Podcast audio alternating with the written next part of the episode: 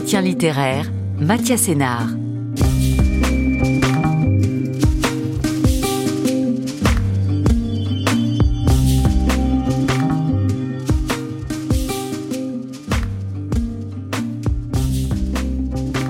Bonjour à toutes et à tous. Soyez les bienvenus dans cet entretien littéraire. Souhaitons la bienvenue aussi à Tiffany Tavernier, avec qui j'ai la joie de m'entretenir aujourd'hui. Tiffany Tavernier, vous êtes romancière et scénariste, autrice, entre autres, d'un magnifique essai consacré à Isabelle Eberhardt, paru chez Talandier, et de nombreux romans dont les trois derniers, Roissy, L'Ami et aujourd'hui En vérité Alice, sont parus aux éditions Sabine Vespizer. Bonjour Tiffany Tavernier. Bonjour. Tiffany Tavernier, En vérité Alice, est un roman tourbillonnant qui nous emporte avec Alice dans les affres et les aléas du contemporain tout en réussissant à nous passionner pour certains aspects tout à fait originaux du passé, comme si l'histoire, ou plutôt les histoires des êtres éminents d'autrefois, venaient percuter notre actualité, Tiffany Tavernier. Oui, oui, c'est bien, c'est bien vu cette histoire de tourbillon. C'est comme ça que j'envisageais ce roman, une sorte de roman euh, le mot qui me vient, euh, quelque chose d'ébouriffant à partir de, de, de quelque chose euh, d'assez vide, d'une petite Alice euh, inodore, incolore, qui sombre en début de roman, et qui va percuter dans le roman et dans la narration quelque chose de totalement, une sorte de lumière dynamique, une force, une, c'est un bouillon, un bouillon de vie. Alors présentons là cette Alice euh, Faugère, euh, 29 ans. Elle a besoin d'argent, plutôt on exige d'elle euh, qu'elle en gagne, et donc elle répond à une petite annonce des plus singulières. Quelle est-elle, Tiffany Tavernier? Oui, alors elle répond à une annonce euh, du promotorat des causes des saints, quelque chose euh, de totalement euh, inattendu dans sa vie, mais même dans la mienne, hein, quand j'ai écrit le roman. Le promotorat de la cause des saints, bureau de la cause des saints, des causes des saints, pardon, c'est le bureau à Paris, parce que dans chaque diocèse, vous en avez un. Donc ça existe, ça, c'est tout à fait réel. Ah oui, alors moi, ça c'est le côté très documenté de mes romans. J'adore m'engouffrer dans un monde que je ne connais pas ou que je connais de loin mais très peu finalement, celui-là je le connaissais pas, où on canonise, ou pas en tout cas, où on intente des procès en canonisation. Il y a 40 dossiers actuellement à Paris. Et donc j'ai fait une enquête, je suis allée interviewer les gens, j'ai regardé les, je suis allée voir les vies de tous les gens par exemple, vous avez l'abbé Pierre euh, dans ce bureau qui est en instance de... son dossier. Son dossier, bien sûr. Mmh. Euh, tous les gens euh, qui sont aujourd'hui, en tout cas, peut-être voués ou pas parce que c'est le procès qui dira ou pas s'ils sont, ils ont droit à être bienheureux, vénérables ou saints. Oui, c'est les catégories euh, en question. On, on, va revenir là-dessus. Mais alors donc Alice Faugère se retrouve dans ce bureau. Alors la pauvre Alice, elle, n'est pas beaucoup, elle n'est pas très qualifiée pour euh, ce travail sain, si j'ose dire, puisque euh, elle n'est ni baptisée ni catholique. Donc elle, elle, découvre complètement ce monde un peu poussiéreux, il faut bien le dire, des dossiers en instruction de procès pour béatification ou canonisation. Oui, c'est j'aime beaucoup planter et, j'aime beaucoup pousser au fait mes personnages dans des endroits comme Roissy par exemple. Mais là c'est pas Roissy, c'est un petit bureau dans des endroits qui pulsent d'idées, de rapports au réel que mes personnages euh, n'ont même pas euh, euh, envisager. Et j'aime beaucoup sidérer les personnages que je travaille. Euh, j'aime beaucoup les mettre en état de d'ignorance absolue de ce que tout d'un coup ils vont fréquenter. Là, Alice, hein, comme vous dites, elle est elle est athée, hein, tout simplement. Elle est elle est elle est même pas athée. Elle, elle, est, rien. Elle elle n'a jamais pensé euh, en termes de religieux. Si elle est prise, c'est complètement par hasard et en même temps parce qu'elle a fait un peu de droit. Et elle va se retrouver face à une procédure qui existe depuis mille ans presque. Et donc c'est une procédure d'une complexité incroyable. C'est ce qu'on lui reproche à un moment, d'ailleurs c'est assez drôle. On lui dit, mais enfin mademoiselle, vous vous rendez bien compte que l'Église, ça fait quand même mille ans hein, qu'elle ait réfléchi à ces questions de, de, de béatification. Voilà, elle, elle, elle se retrouve face à, cette, à ce terrain-là. de. J'aimais beaucoup travailler la lumière à partir d'un truc très euh, administratif et euh, de vérification de la lumière, et qu'elle se retrouve, elle, qui n'est pas du tout dans la lumière dans son couple et qui est même dans le néant le plus absolu, qui se retrouve à être à l'endroit même du petit bureau invisible où il y a une petite tribu, inconnue de la plupart, qui euh, vérifie point par point, phrase par phrase, sentence par sentence, si telle personne ou telle personne est bel et bien, oui, quelqu'un qui participe de la pleine lumière. C'est extraordinaire. Moi, ça me, ça me fascine de, de me dire que ces procès qui durent parfois 10 ans, 100 ans, 500 ans pour certains d'entre eux, euh, ça me fascine ce monde-là de la, du juridique qui croise bah, l'éblouissement. On va y revenir, Tiffany Tavernier, si vous voulez bien, sur ce, sur ce monde des saints. Mais poursuivons un peu avec Alice. Et moi, ce qui m'a frappé, c'est comment est-ce que vous avez eu l'idée de mettre les deux en contact? C'est-à-dire, à la fois, le récit, on va dire, le plus sombre de la partie d'Alice, c'est-à-dire ce qu'il attend quand elle rentre chez elle, enfin, qu'il ne la quitte jamais, puisque même au travail, elle est harcelée par les messages, euh, les appels de, son conjoint, c'est-à-dire cette histoire de, d'emprise la plus, la plus noire, de violence euh, conjugale la plus terrible, avec justement cette, cette histoire d'administration, comme on pourrait appeler ça, espèce de d'arrière-cour de la sainteté, quoi, de d'épicerie de, la sainteté. Elle s'appelle Alice. Et Alice, c'est euh, le double, c'est le miroir. Et quand j'ai posé ce prénom, parce que la mécanique de l'emprise, qui est une mécanique qui entraîne l'autre ou la personne dans le néant le plus noir et le gouffre le plus obscur. Fait dans le roman, euh, il y a, j'ai voulu poser, ça m'est venu par hasard, on va dire, mais parce que j'ai croisé quelqu'un qui travaille pour ce bureau, donc l'idée m'est venue instantanément. Et euh, le miroir de cette mécanique de l'emprise qui est vraiment très... Euh, là aussi, on pourrait presque vérifier point par point cette mécanique-là de l'emprise qui entraîne l'autre dans l'anéantissement ça m'est venu presque naturellement de l'opposer presque de en miroir à la mécanique de la lumière, à celle de la de qu'est-ce qui fait que quelqu'un tout d'un coup euh, un saint euh, voilà. Qu'est-ce qui euh, vous pousse à la sainteté et, amène l'autre à, la vie la plus totale? Ça, ça m'a. J'aimais beaucoup jouer sur ces deux tableaux, ces deux mécaniques, ces deux procédures qui arrivent euh, au plus opposé, l'un d'un côté au néant, de l'autre on a l'amour. Alors Tiffany Tavernier, un des ressorts de cette de emprise, comment est-ce que le compagnon d'Alice parvient à, en quelque sorte à la garder? C'est parce qu'elle veut le guérir. C'est aussi une des raisons de ce fonctionnement extraordinairement toxique, qui est que, comme vous dites, vous l'écrivez très bien, elle n'est pas idiote, elle a parfaitement conscience qu'il dépasse parfois les bornes jusqu'à même devenir violent, mais Alice est là. Bientôt, elle parviendra à colmater en lui ce trou rempli d'insultes et de coups. Donc elle, elle veut le guérir du propre mal qu'il lui fait en quelque sorte. Hein. C'est, absolument impossible. On s'en rend compte de l'extérieur, mais on comprend de quelle façon finalement ce, ce, ce trou noir peut vous emporter, puisque à partir du moment où vous avez la sensation que vous pouvez guérir ce qui vous fait mal et donc détruire ce mal-là, eh ben vous allez vous accrocher en fait.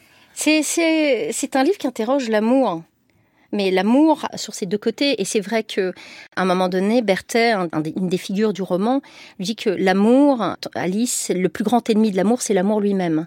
Et Alice est dans une erreur magistrale. Euh, et j'ai pas planté l'emprise du côté euh, en essayant d'être à l'extérieur. Le côté vertigineux pour moi de l'emprise en tant que romancier, d'ailleurs c'est un grand, c'est romanesque, c'est terriblement romanesque, effrayamment romanesque, c'est que la personne qui est sous emprise vous dit que c'est extraordinaire ce qu'elle est en train de vivre. Et moi j'adore ça.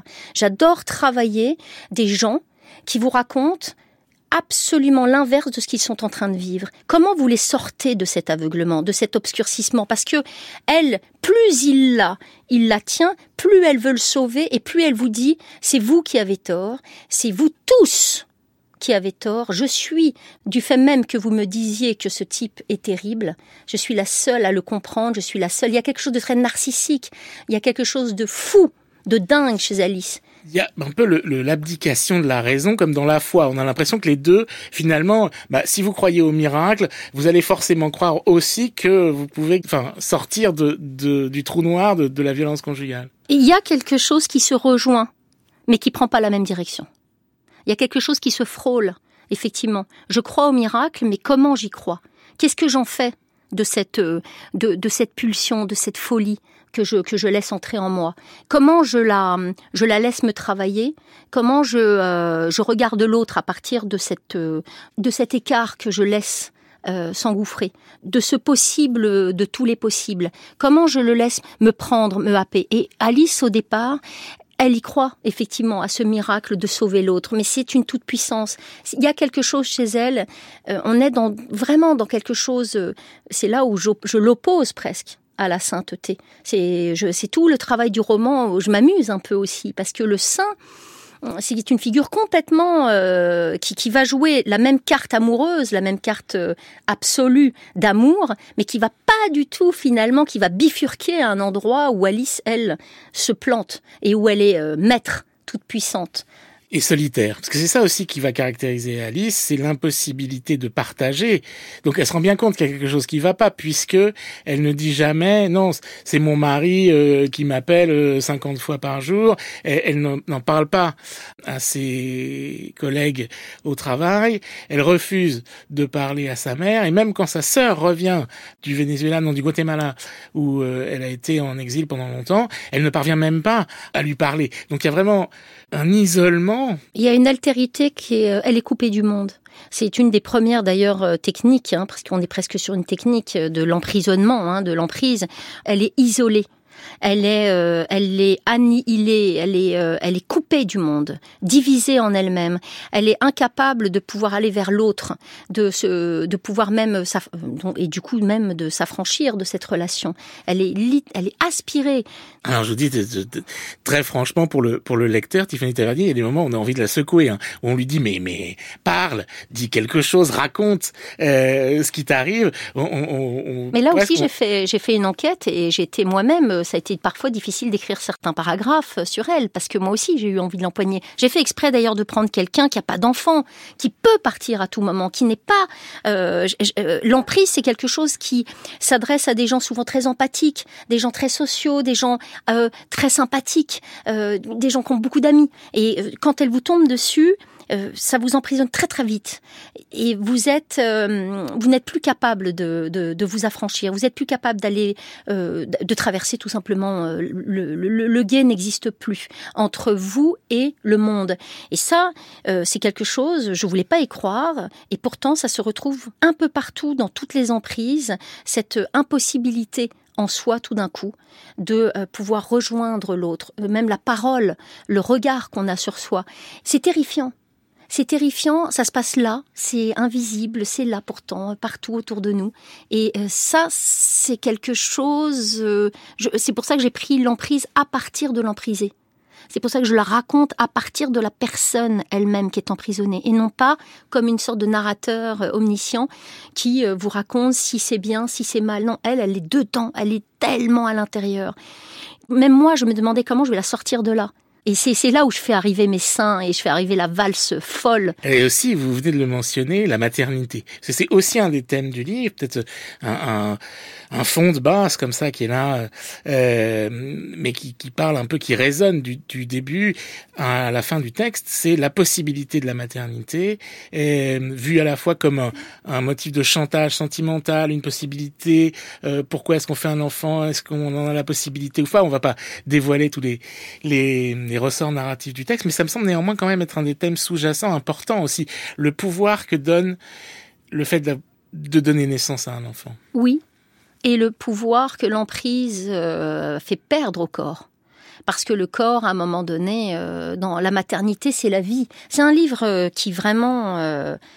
ce livre, moi, je voulais travailler sur la lumière.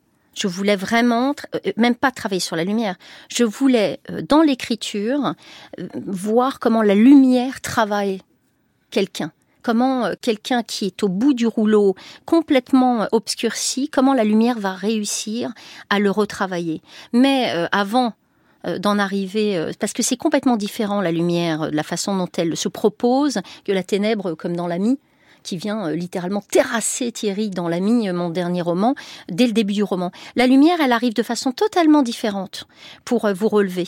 Elle est, euh, elle est beaucoup plus subtile, elle arrive par plein de petites portes. Et dans le corps, elle raconte aussi des choses. Donc dans l'histoire de la maternité d'Alice et de, cette maternité, de son rapport à cette maternité, de ce qui se passe dans son corps, elle a des indices. Il y a des signes qu'elle ne veut pas lire, mais qui sont là. ça touche jusqu'au corps, ça touche jusqu'à la naissance euh, c'est d'une violence absolue l'emprise. Ça touche jusqu'à la racine même du corps, et le corps c'est gigantesque. Quand le corps commence à mourir, alors il faut vraiment s'inquiéter. Et ça, c'est pour moi, ce sont des questions énormes qui sont soulevées. Et comment on va ramasser Comment Alice va-t-elle être ramassée? Par qui? Avec quelle sorte d'humour, de, de magie? De d'indices. C'était très compliqué de structurer ce roman parce que quand vous-même vous avez été j'ai jamais été moi prise par un, mais on a tous un moment, des moments où on était à genoux et genoux à terre. Comment on s'est relevé? On regarde en arrière et on s'aperçoit une multitude de petits trucs qui nous sont arrivés, assez extraordinaires finalement. Mais c'est des petites choses, c'est toujours très discret la lumière. Tiffany Valvernier, vous, devenez, vous venez de mentionner euh, le corps, euh, ce qu'il en reste, la lumière. On pense évidemment aux reliques et à la sainteté. On voit qu'à chaque fois, il est possible de faire des liens entre ces, ce qui pourrait, euh, voilà, ce qui, ce qui met Alice dans le monde, hein, qui est finalement son, son travail dans cette, cette arrière-boutique de la sainteté, qui est ce bureau diocésain dont je n'arrive jamais à me souvenir le nom. Le bureau des causes des saints. Des causes des saints, voilà. Il y a des personnages extraordinaires là-dedans aussi. Alors, est-ce qu'ils sont aussi réels que le bureau qu'ils habitent? Est-ce que vous avez rencontré un Hébert, par exemple? Euh, Est-ce que vous êtes allé les voir et vous leur avez dit, écoutez, je veux écrire sur vous, racontez-moi votre vie? Alors, vous allez être... Euh, ah oui, d'abord, je suis allée les voir. Euh, si on parle de, de Berthet euh, et de Anne-Laure, je suis allée les voir. Et c'est des gens assez merveilleux, assez incroyables, puis avec des bacs plus 27, bacs plus 30 qui parlent 16 langues. C'est aussi des gens qui sont des, sont des territoires, on est tout proche et en même temps on se connaît pas. C'est, c'est ça que j'aime beaucoup aussi, fréquenter des, des zones comme ça, des niches incroyables qui sont liées à, à des histoires millénaires. Et puis, euh, il y a tous ces dossiers toutes ses vies. Et Alice, qui croit vivre l'amour absolu avec cet homme, elle s'emplafonne des destins. Et moi, j'aime bien travailler sur ces destins parce que ce sont des destins pour le coup qui existent. Et ces destins incroyables, de gens incroyables, des gens qui ont fait des trucs pas possibles. Et euh, alors, euh, dans toutes catégories confondues, on a une Rosalie rendue sur les barricades, Paula Enfer qui distribue 50 000 litres de soupe par an euh, à des ouvriers, on a des, on a une, un abbé Pierre, on a tout ça, c'est en cours. Ils vont peut-être être désingués par par le procès parce que c'est tellement compliqué. Mais alors, ce qui, est assez, j'allais dire machiavélique, c'est peut-être pas le mot quand on parle de de choses papales, mais néanmoins, ce qui est très frappant, c'est que donc ce procès est instruit par des documents à Paris. On les classe bien. On a donc il y a toutes sortes de documents, tout tamponné, précis, mis dans l'ordre. Après, on envoie tout ça à Rome et on recommence à zéro. Voilà, non mais ça c'est la folie de l'Église. Euh, je veux dire, c'est ce que j'ai. Ça aussi, j'adore ce genre de truc. Euh, c'est un peu la folie. Bah, vous, vous, vous, allez à la BN et vous voulez un microfilm, vous y allez. Hein. Je veux dire, il va falloir avoir beaucoup de patience. Et moi, j'aime bien les dinosaures administratifs et institutionnels. L'Église, on est, on est, c'est un monstre. C'est 2000 ans, enfin presque 2000 ans d'histoire.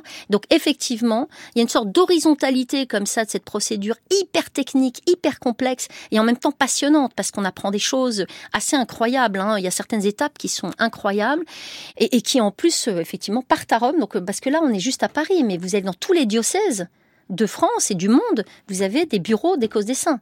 C'est pas juste à Paris. Là, il y en a 40 pour Paris, mais il y en a partout.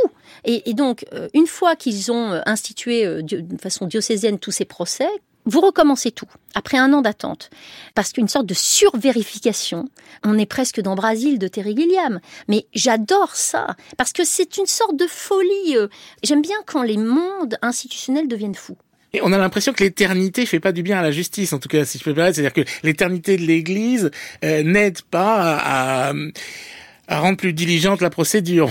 Et en même temps, en même temps, oui, mais en même temps, c'est génial parce que c'est grâce aussi. Alors c'est très étonnant, c'est c'est toujours très ambivalent.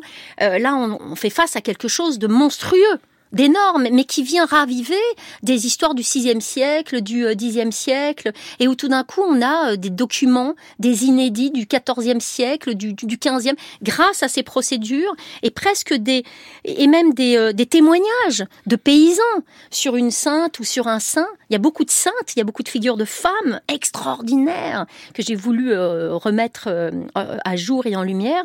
Parce qu'au fait, les saints quand même, hein, les saints, c'est quand même des gens dingues c'est des gens euh, qui d'ailleurs ont, emmerdé l'Église parce qu'ils étaient tellement en avance que euh, c'est des, des, des amoureux fous ont des sortes de révélations à l'endroit de, de la lumière, euh, qui, euh, qui gênent, qui dérangent, mais qui vont, malgré l'Église et la, la tête de l'Église, qui vont s'imposer par le peuple. Il y a quelque chose aussi dans cette procédure. C'est ce qu'on apprend euh, dans, dans votre roman, en vérité Alice, Stéphanie Tavernier, et, et, qui est très surprenant pour un, un mécréant très mauvais catholique comme moi, c'est que la, la sainteté, en fait, on y aspire tous. C'est-à-dire que la sainteté, il faut pas le voir comme une exception, c'est notre devenir, la possibilité d'un devenir pour tous. Alors quand j'ai lu ça, je me suis dit mais évidemment, bien sûr, on comprend euh, aussi la, la, la passion, la, la, quantité des procès, c'est que c'est possible à une condition tout de même, il faut avoir réalisé des, des, des miracles. Deux miracles. Deux miracles. Non, sauf si on a été martyr. Euh, non, mais ça c'est quand même. Euh, alors là, oui, effectivement. Mais ça c'est le bout de la chaîne. Hein. Si vous êtes déjà, euh, si vous n'êtes qu'à au moment de la validation des deux miracles, vous avez déjà fait un grand, grand, grand chemin. Et donc à la fin, effectivement, au bout du bout, il faut vérifier deux miracles. Alors comment se vérifie un miracle? Attendez, on est au 21e siècle, qu'est-ce que et, et là aussi on rentre dans une mécanique euh, formidable et on va faire appel à des laïcs, à des gens non chrétiens, pour euh, des médecins qui vont vérifier des guérisons euh, qui Oui, vous notez, Tiffany que la plupart des miracles contemporains sont des guérisons miraculeuses. Oui, bah, c'est le cas. C'est le cas. Alors, il y a euh, la chute de euh, d'un type, un charpentier euh, qui, qui, est tombé de 15 mètres en priant Charles de Foucault. Bon, il y a d'autres, il y a d'autres miracles dont je fais état. Mais la plupart aujourd'hui, c'est qui peuvent être vérifiés parce qu'on parle de miracles vérifiables, qui peuvent être vérifiés par, comme on est très scientifique et très technique, il est évident que ça passe par des couloirs qui sont, l'Église emprunte ces couloirs. Et aujourd'hui, oui, ça va passer par des guérisons miraculeuses, oui. Alors en vérité, Alice n'est pas le récit d'une conversion, mais néanmoins, il y a quand même une transformation d'Alice vis-à-vis de tous ces documents. Son intérêt naît petit à petit, justement un peu comme... Euh, euh, j'ai vu d'ailleurs qu'une de vos sources, c'était la légende dorée euh, de Jacques de Voragine, un peu comme on, on raconte aux enfants, un peu comme on commence un peu cet apprentissage de, de la foi par les, les vies des saints, justement. Et donc elle, elle commence un peu à zéro. Elle commence à zéro, c'est un terrain vierge, Alice. C'est un terrain vierge et blessé. Et tout à coup, comme euh, sur ce terrain, il y a toute cette lumière qui euh, se dépose euh, avec des vies absolument géniales. Euh, des gens dans le bureau qui sont en jupe culotte, qui sont assez caricaturaux, au fait, euh, de loin comme ça, si on les connaît pas. Et puis en s'y frottant, c'est toujours pareil. Euh, on fait tomber les masques et on, on découvre des choses assez étonnantes et même très belles. Et j'avais envie de faire pulser du merveilleux de, de, me frotter à du merveilleux dans ce roman, de me frotter à des choses, à des éblouissements, à des écarts, à justement tous ces préjugés, ces, ces petites choses où nous pensons être très très ouverts, très tolérants. Et puis au fait, il y a plein de choses qui nous agacent chez l'autre, qui nous. Alors là, on est vraiment sur le terrain maximal de l'agacement, hein, le, le, petit bureau euh, de, de, la cause des saints. Et, et puis ben non, voilà, en tant qu'écrivain, moi, ça m'intéresse de, de, de, me le coltiner, ce monde-là. Et j'ai bien fait, parce que c'est fabuleux. Non, mais c'est pas le bureau qui est. Qui non. Euh, enfin, il y a des gens assez incroyables bureau. C'est incroyable, mais le. le Bertel est marrant. Euh... Oui, oui, oui. Mais c'est surtout ceux qui sont du dehors et qui viennent. Par exemple, le champion d'un dessin qui vient régulièrement pour demander des nouvelles de l'avancement euh, du, du, du. Oui, les acteurs de la cause. Les acteurs de la cause, voilà. Il y a des acteurs qui sont des laïcs, euh, qui se donnent, qui, qui prennent 50 ans parfois de leur vie pour euh, défendre la cause de quelqu'un euh, qu'ils ont connu. Pour pouvoir possiblement être saint, il faut être mort depuis au moins 5 ans. Euh, et, donc, euh, vous avez effectivement des disciples, des gens qui ont connu euh, ces, figures, comme là, là, je parle de l'abbé Pierre parce que tout le monde le connaît, et qui va, voilà, ils vont y consacrer 10 ans, 20 ans de leur vie, et puis ensuite vont donner le relais à quelqu'un d'autre pour défendre la cause de, de la lumière de cet homme-là. Et ça veut dire euh, ramener des témoignages, prendre des lettres, euh, identifier des anecdotes.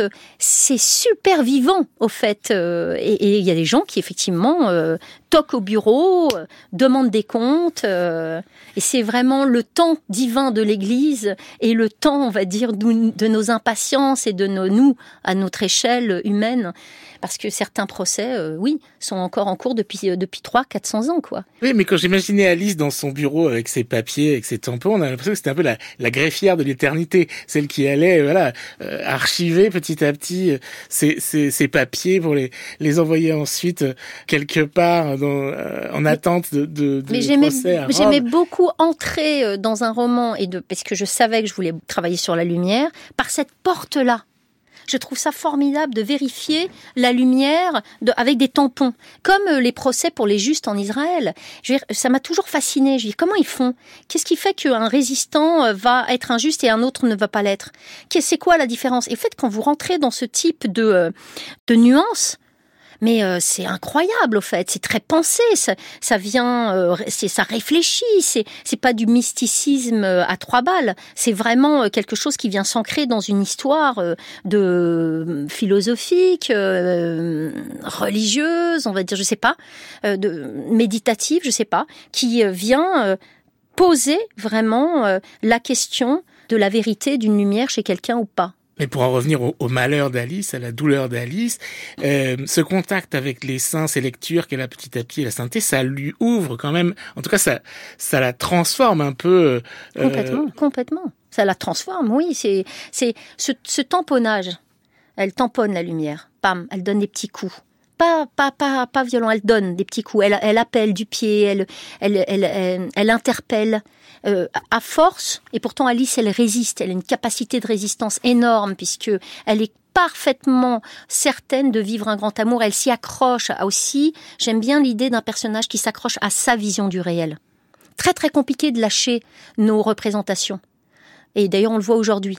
On est euh, accroché férocement à nos, à nos représentations. On, en arrivera sans doute à des fascismes, à force de nous accrocher comme ça. Mais néanmoins, Tiffany Tavernier, est-ce que vous voyez notre monde euh, comme perméable à la transcendance ou à ses effets?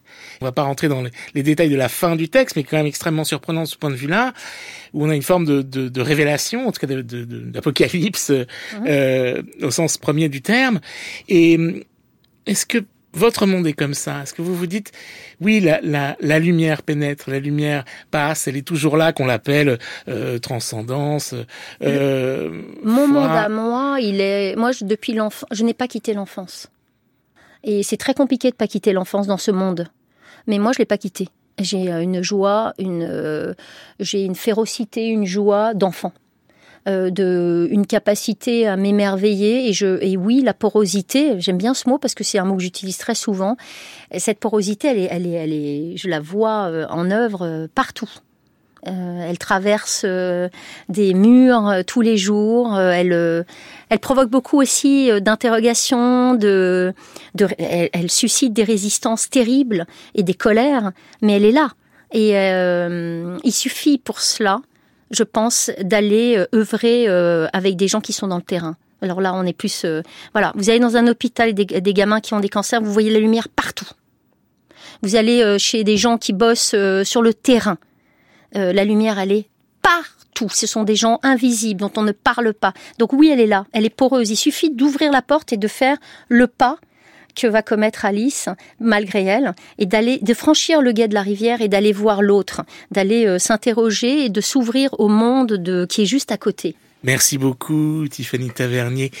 Votre roman En vérité Alice est paru aux éditions Sabine Vespizer.